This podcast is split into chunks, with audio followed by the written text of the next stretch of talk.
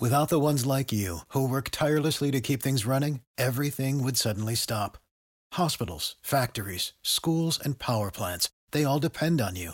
No matter the weather, emergency, or time of day, you're the ones who get it done. At Grainger, we're here for you with professional grade industrial supplies. Count on real time product availability and fast delivery. Call clickgrainger.com or just stop by. Grainger for the ones who get it done.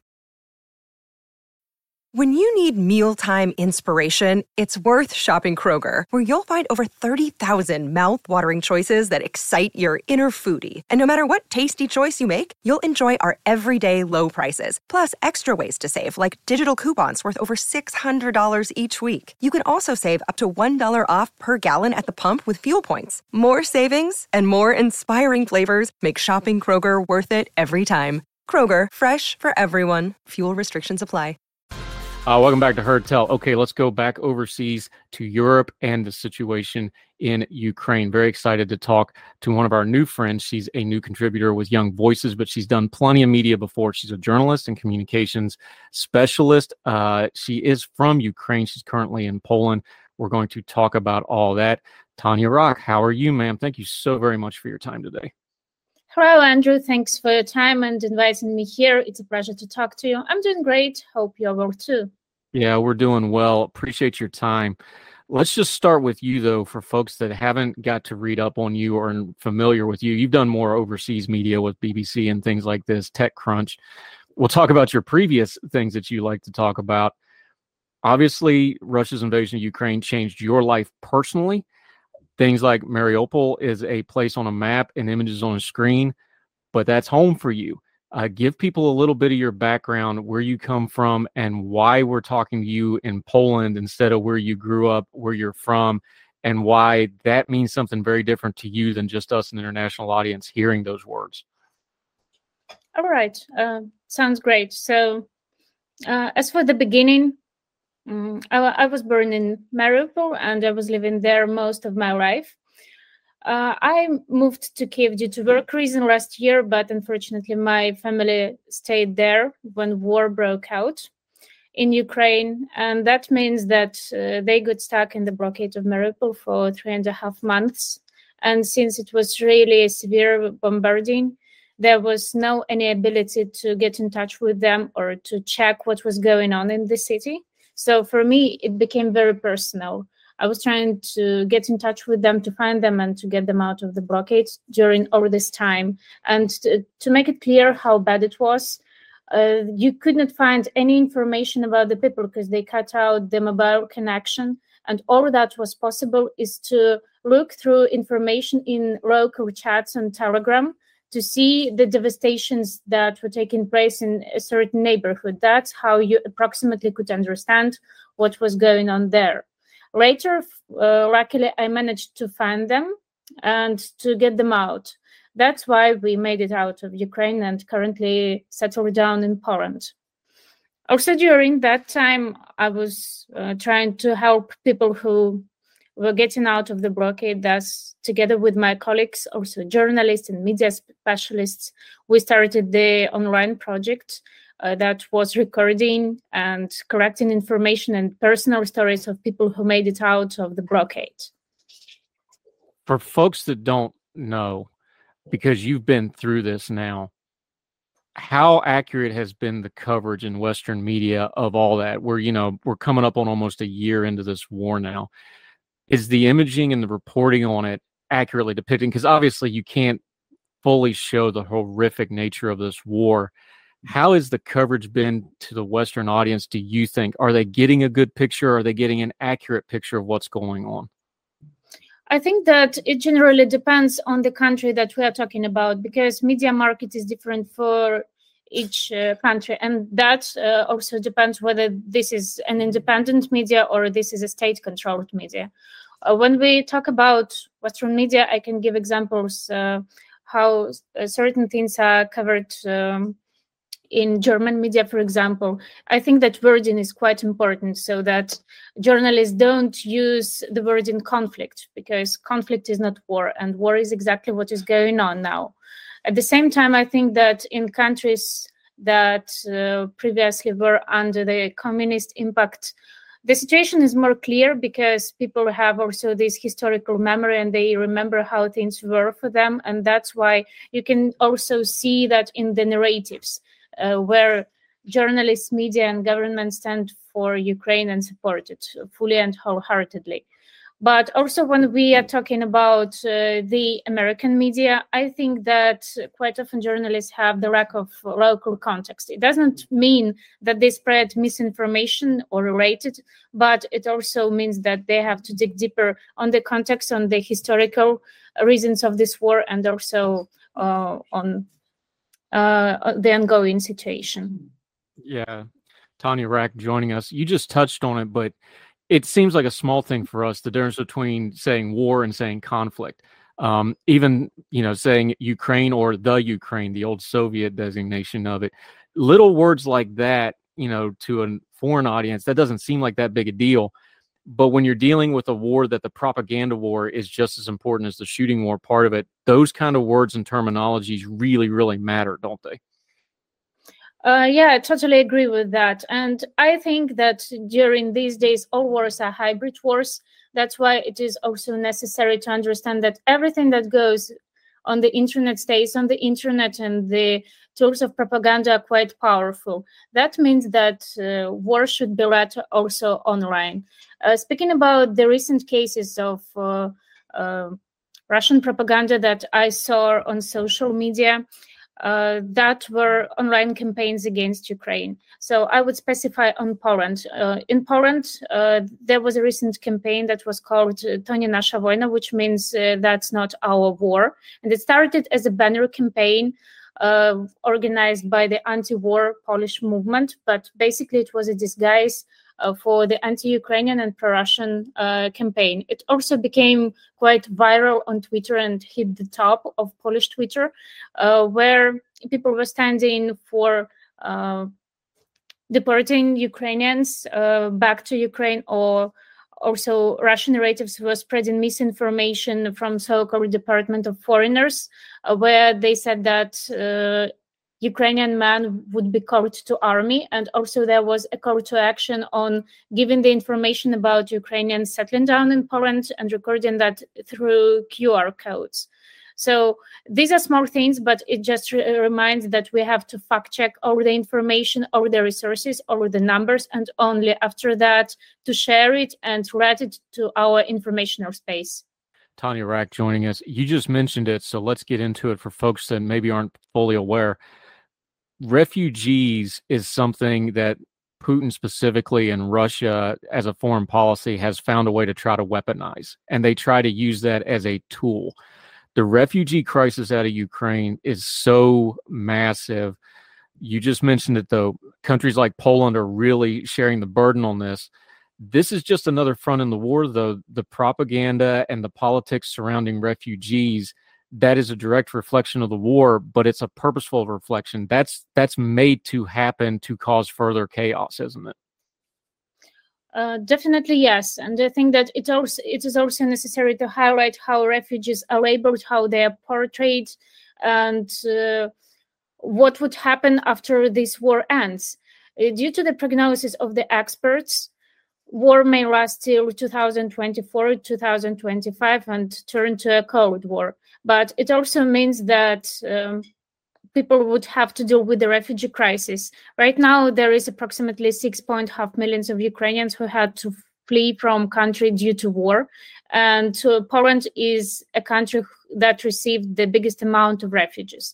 So that also means that uh, people should go through a certain adaptation process because other than that, uh, later there can be a great tool for Russian uh, narratives and Russian propaganda to blame and victimize refugees for economic problems, for social problems, for taking away workplaces uh, or uh, Poles paying taxes for that, which can also be of the of an issue.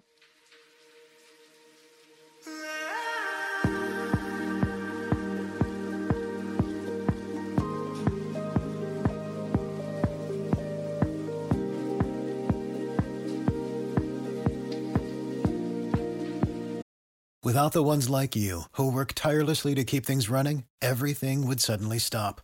Hospitals, factories, schools, and power plants, they all depend on you. No matter the weather, emergency, or time of day, you're the ones who get it done. At Grainger, we're here for you with professional grade industrial supplies. Count on real time product availability and fast delivery. Call clickgrainger.com or just stop by. Grainger for the ones who get it done.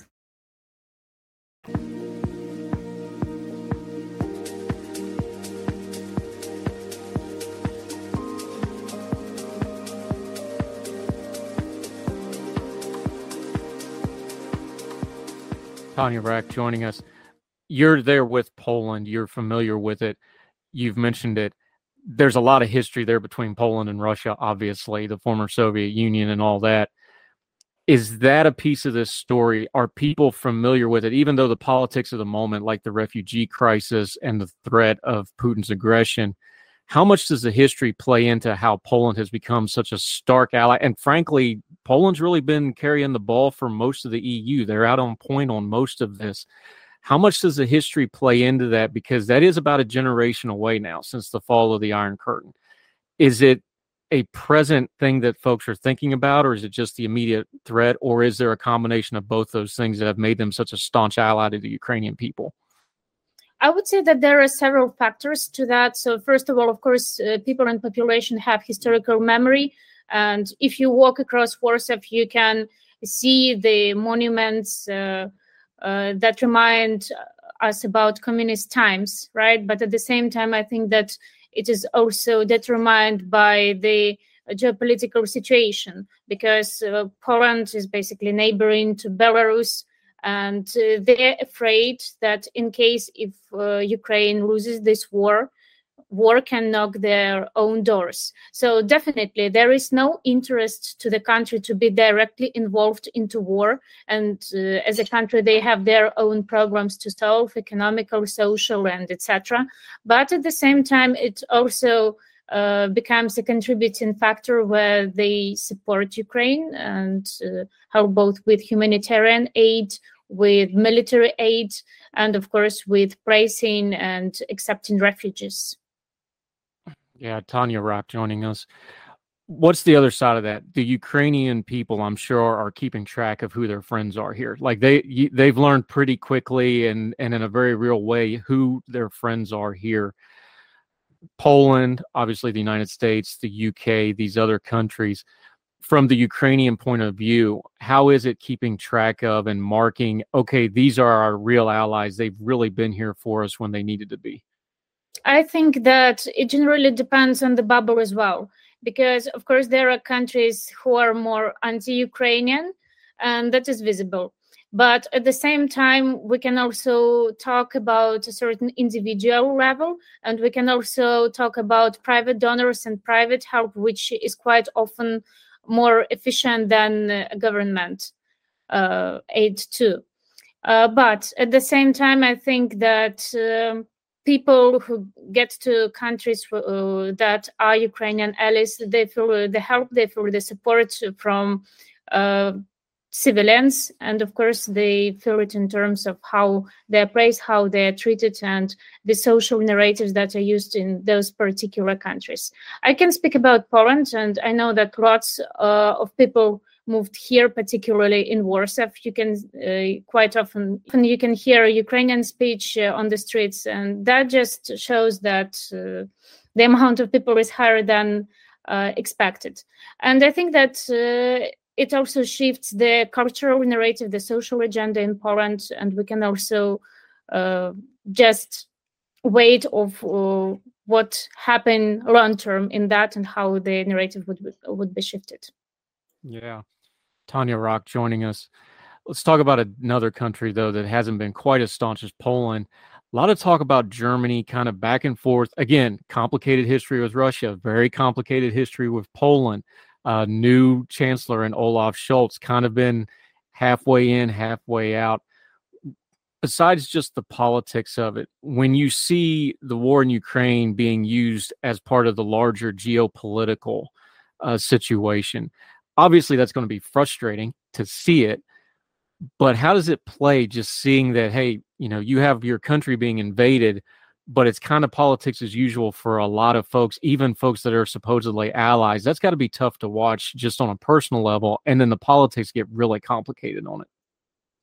Uh, it is complicated and uh, of course there is this recent issue and a certain scandal uh, with leopard tanks because of course in the beginning they promised to uh, supply Ukraine with 88 tanks, but at the same time, there is uh, a difficulty with uh, giving them as a military aid due to uh, the need to repair them. But then also, it is prolonged uh, since you need to get the weapon for those tanks, and the details that are used for those tanks they are no longer produced. Of course, we can see that from economical, geopolitical aspect, uh, Germany is also trying not to be very rough in their conclusions. And uh, I hope that that does not sound rough, but to sit on both chairs without spoiling uh, the diplomatic relations with both countries. Uh, but it is what it is. Yeah, Tanya Rock joining us. Let's talk about this this way, though two three years ago you weren't planning on sitting here talking to an american media audience about the war in your own country. That wasn't part of your life plan right? You were you know working in tech stuff. You were doing these things. You have an entire generation of folks like you from ukraine now. This will be probably the defining moment in their life in a lot of ways. For somebody that hasn't been through that how has that changed your life? It's not just career and you know going to university and career and what am i going to do with my life. It's how do we survive? Am I going to have a country? How do we do these things? Try to explain that to somebody because we just see the headlines. There's millions of folks just like you. Your whole life has been upended by this conflict. How does that affect you? How does that change your view on things? Just try to explain that to those of us that just see this on TV. So I think that war changes your mind once and forever. First of all, you become more radical in your thoughts you see world more black and white without gray shadows. And of course, once you experience war, you, as trivial as it may sound, you understand how precious life can be and that it can end up quite soon and quite easy. That's why you start to appreciate each moment. When it comes uh, to the position uh, of you or um, when it, when it comes to a personal position as a citizen, it just determines uh, that you cannot be apolitical as some of people used to be. Uh, and right now, when I hear that people are saying something like that, I don't trust them because they're still in the context. They just don't realize it. And all the political agenda, all the things that are going on on the global arena, they still impact them. It's just that they're not completely aware about them. It also changed my perspective on the things that I find valuable and the things that I work on. Right now, I would like to dedicate my life to more social projects and to civil activities that that matter, that bring difference, that are also connected with my country, with supporting it, rebuilding it. Does not matter whether I continue working with Ukrainian uh, projects, clients, businesses, and I help uh, them to grow and to survive during these war times, or it's uh, more about nonprofit sector where I also work with organizations that uh, are providing help to my country or directly with people who would like to provide help to my country or to a certain level to help people who got into difficult situations because of war. Because war is not something you choose but war is also not about the death. It's a certain way of life and you have to adjust to it and to make your living despite all those uh, obstacles and circumstances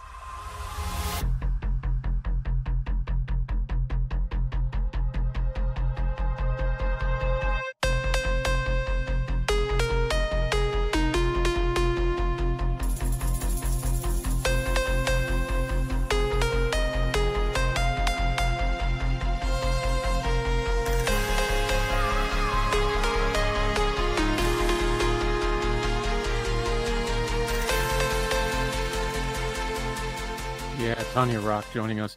one of those ways that's overcome that's become very apparent and you know you were kind of in this field already but like you said it probably focused you. The technology aspect of this conflict and the war and the invasion and what the ukrainian people have been through this has really been so important because the ukrainian people have really been able to almost voice themselves in a way. They've been able to present their side. They've been able to be active participants in the propaganda war through the technology how important has things you mentioned Telegram before, social media, Western allies that um, promote and send out stuff once it gets out. How important has the technology been for the Ukrainian people in winning the propaganda war and keeping their allies informed and getting their own voice out there to the wider world? I think that uh, it's a great contribution to leading the information war because world is not is uh, developing digitally. And thus for example recently uh, there was a project that was data based and data oriented and uh, t- uh, with the help of the artificial intelligence it allows to get the main narratives uh, that are praised in russian media to determine them and to uh, combat fake information then also it is about working with russian audience online and to explain them how things are. Of course, it can be bubbled as in each authoritarian state, and sometimes it is really difficult to understand what civilians think and what's in their mind and how to find out the truth. But it does not mean that you don't have uh, to dodge on this audience. You have to explain, and when you explain, you can achieve certain results. Other than that, of course, there are driven data-driven oriented solutions that allow to spread the messages that are crucial, that uh, are efficient in uh, communicating our Western allies and etc. And uh, a small note on that too. Recently, there was a digital campaign uh, that was called Leopards, and it was quite um, simple, but it was efficient. There was a social media campaign where people had to take a picture uh, in clothes uh, or uh, accessorizes with prints with the hashtag give us leopards. It got quite viral and uh, it it hit uh, top news in western media too which is also a small but a contributing factor. Tanya rack it's got to be hard but it's something you know i've tried to do whether it's russia or china or any of these really brutal dictatorships it's different because you know your country was invaded how do you separate the Russian people and Putin and the folks that run the country. Obviously, there's overlap. There's Russians that support him, but there are some that probably don't want this, that still want more freedom, that don't want to be involved in this. How do you parse it out as somebody that's directly involved in this?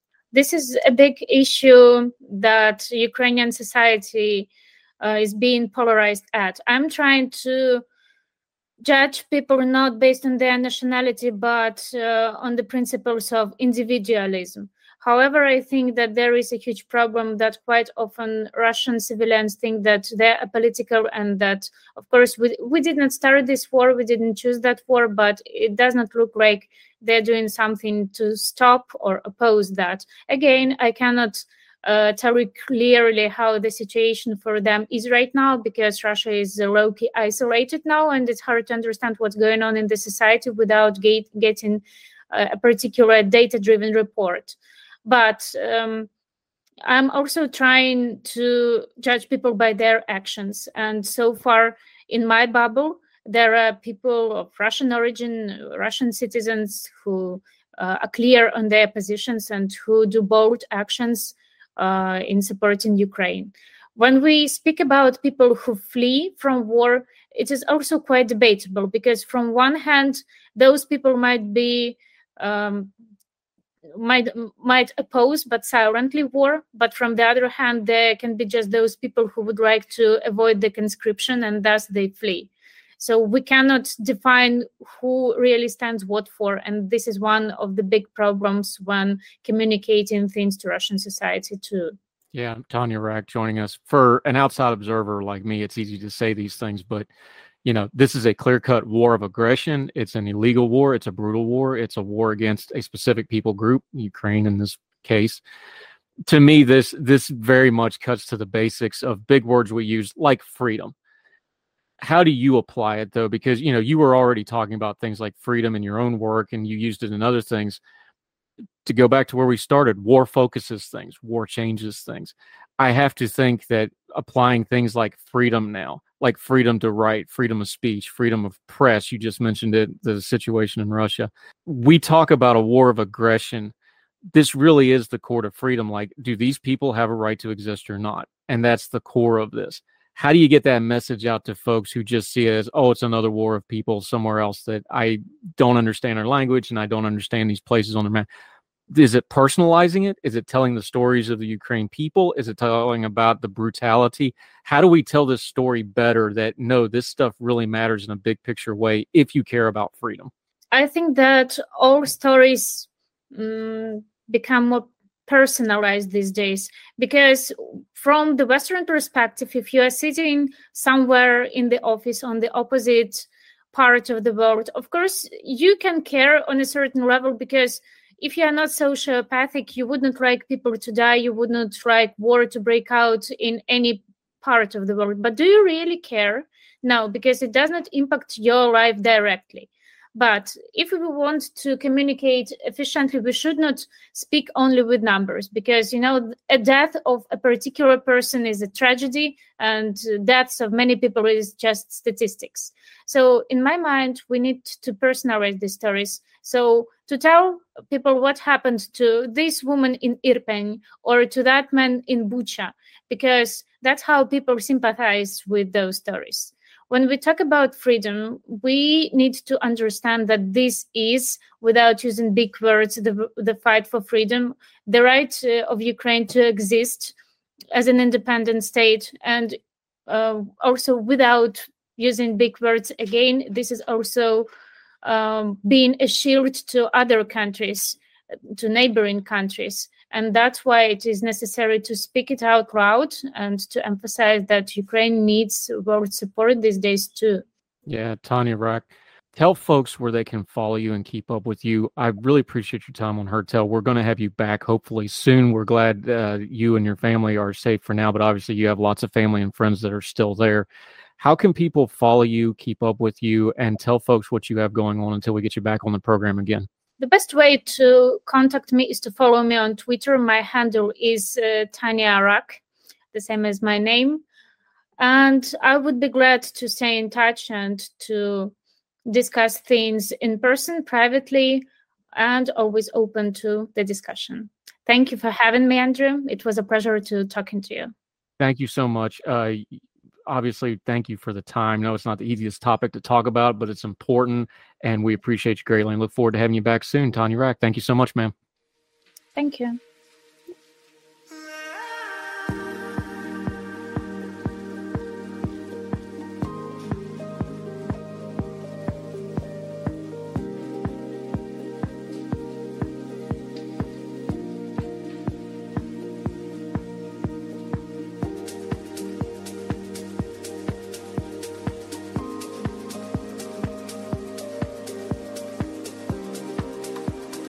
Without the ones like you, who work tirelessly to keep things running, everything would suddenly stop. Hospitals, factories, schools, and power plants, they all depend on you. No matter the weather, emergency, or time of day, you're the ones who get it done. At Grainger, we're here for you with professional grade industrial supplies. Count on real time product availability and fast delivery. Call clickgrainger.com or just stop by. Grainger for the ones who get it done. Folks, if you've listened to the Heard Tell program, you've heard our friend Gabriella Hoffman, but you need to make sure you're checking out her podcast, District of Conservation. It's a podcast exploring the nuances of true conservation efforts from DC and beyond. From topic discussions to exclusive interviews with conservation and energy newsmakers, Gabriella keeps listeners appraised of the latest news stories while elevating important voices. Listen to the District of Conservation on Apple Podcast or wherever podcasts are played. Folks, you've heard Ethan Brown on the Heard Tell show a couple of different times, but if you're interested in learning about how to discuss things like climate change without all the politics and doom and gloom, head over to his podcast, The Sweaty Penguin.